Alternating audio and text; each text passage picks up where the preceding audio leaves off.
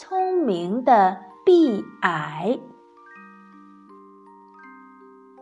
几百年前，在浙江省兰溪碧峰这个地方，有一个叫毕矮的人。这个名字还真有点难叫。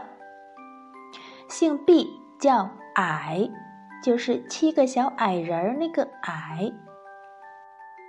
毕矮向来痛恨那些欺负穷乡亲的恶人。那年十月以后，田里没什么事儿了，毕矮约了邻居伙伴们三五成群进山挑柴运炭，赚点脚力钱好过冬。由于路途远，需要起早摸黑，只得随身带个包，装一点冷饭，路上吃。途中有个三岔村是进山的必经之地，道路四通八达，来往的行人不少。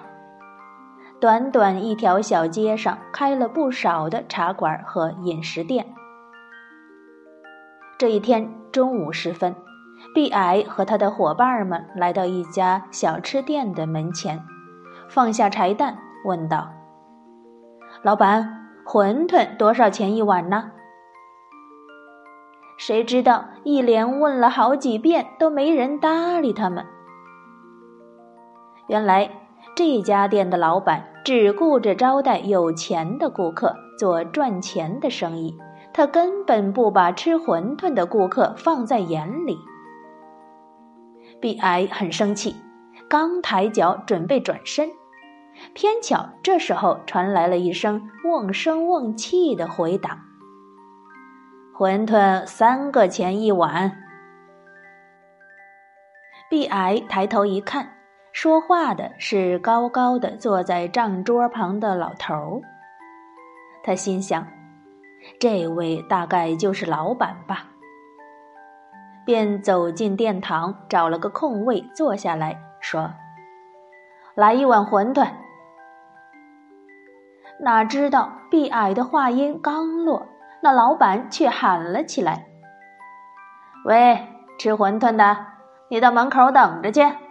三个钱的生意还要占个座位，真是不长眼。”毕矮很是气愤，本想同他评评理，但是一想自己肚子饿得咕咕叫，且等吃饱了再说。他打定了主意，便回到门口。没过一会儿，伙计把馄饨端来了。毕矮用汤勺一捞，都是些馄饨皮儿，竟然没有一点点馅儿。毕矮看了看，问道：“怎么，老板，这馄饨只有皮儿没有馅儿吗？”老板冷笑了一声，随口答道：“切。”三个铜钱还想吃肉不成？毕矮心里清楚，这老板专门欺负他们穷人，嘴里却接着问：“那么，请问老板，有肉馅儿的馄饨几个钱一碗呢？”老板伸出一只手，带着几分轻蔑的口气说。有肉馅儿的五个钱一碗，你要不要啊？那汤呢？汤多少钱一碗？老板见他没完没了了，就不耐烦了，心里想：三个钱儿的小生意还这么啰里吧嗦的，这个穷鬼肯定没钱。便粗声粗气的回答道。你要吃便吃，不吃就算了，我可没闲工夫跟你啰嗦。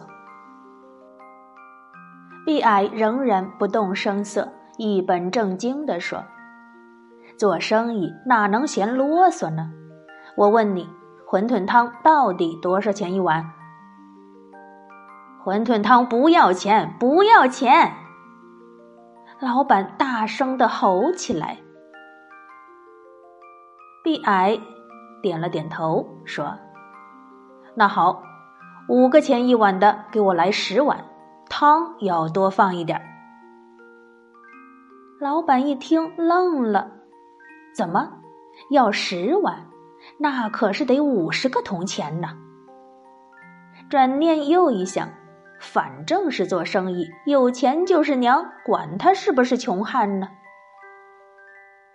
毕矮随即走向店门外，招呼同来的伙伴们说：“大家快来呀，吃馄饨，我请客。”听了毕矮的话，同来的伙伴们丈二金刚，摸不着头脑。但是他们心里想，毕矮从来不会开穷兄弟的玩笑，他应该是有啥主意吧？管他呢，先吃了再说。于是大伙儿就进来，坐满了一桌。毕矮悄悄地对他们说：“今天我请大家吃馄饨，不过你们得学着我的吃法，不要多说话就行了。”过了不大一会儿，伙计就端来了十碗馄饨。毕矮跟伙伴们打开包，用热汤浇了冷饭，很快就吃完了。站起身来，往外就走。老板一看不对呀，怎么吃完了也不付钱就走啊？上前一把拉住毕矮，就问：“哎哎，钱呢？”毕矮提高了嗓门反问道：“哎，老板，你说话算不算数啊？”“我历来说话算数。”老板把胸脯拍得咚咚响。毕矮把手一扬，朝着店门口看热闹的人们高声说道：“好，既然老板你说话算数，那么请大家来评评这个理。我问你，刚才是你亲口说的，馄饨五个钱一碗，对不对？”“对呀，对，是我说的。”“你也说了汤不要钱，对不对？”呃，是是我说的，汤不要钱。那么你过来看看，我们可是只喝了汤，根本就没吃里面的馄饨，你怎么还叫我付钱呢？一句话说的，周围的人哄堂大笑。老板呢，只气得身子发抖，半晌答不出话来。第二天中午时分。毕矮一伙人挑着柴担，又路过这家小吃店。毕矮想起了昨天的事儿，就决定跟这个老板再开一次玩笑，于是就招呼大伙儿走进了店里。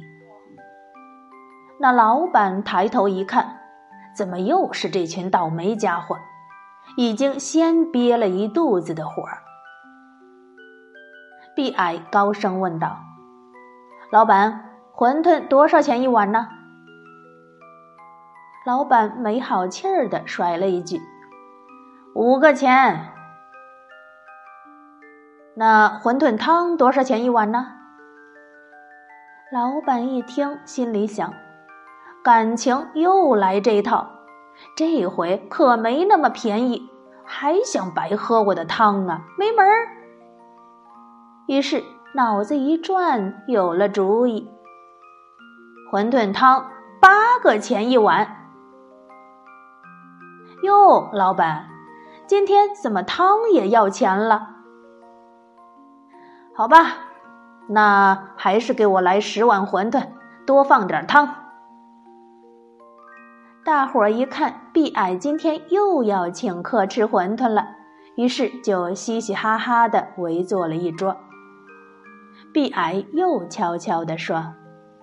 今天我还请大家吃馄饨，不过你们还是要学着我的吃法，不要多说话。不一会儿，伙计端来了十碗馄饨。这一次，毕矮专挑馄饨吃。等他们吃完了热乎乎的馄饨，碗里还剩下了大半碗汤。毕矮高声叫道：“老板！”退汤钱。老板一听就愣了，什么什么？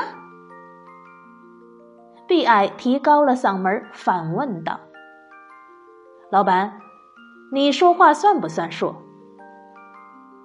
当然算数，我这个人历来说话算数。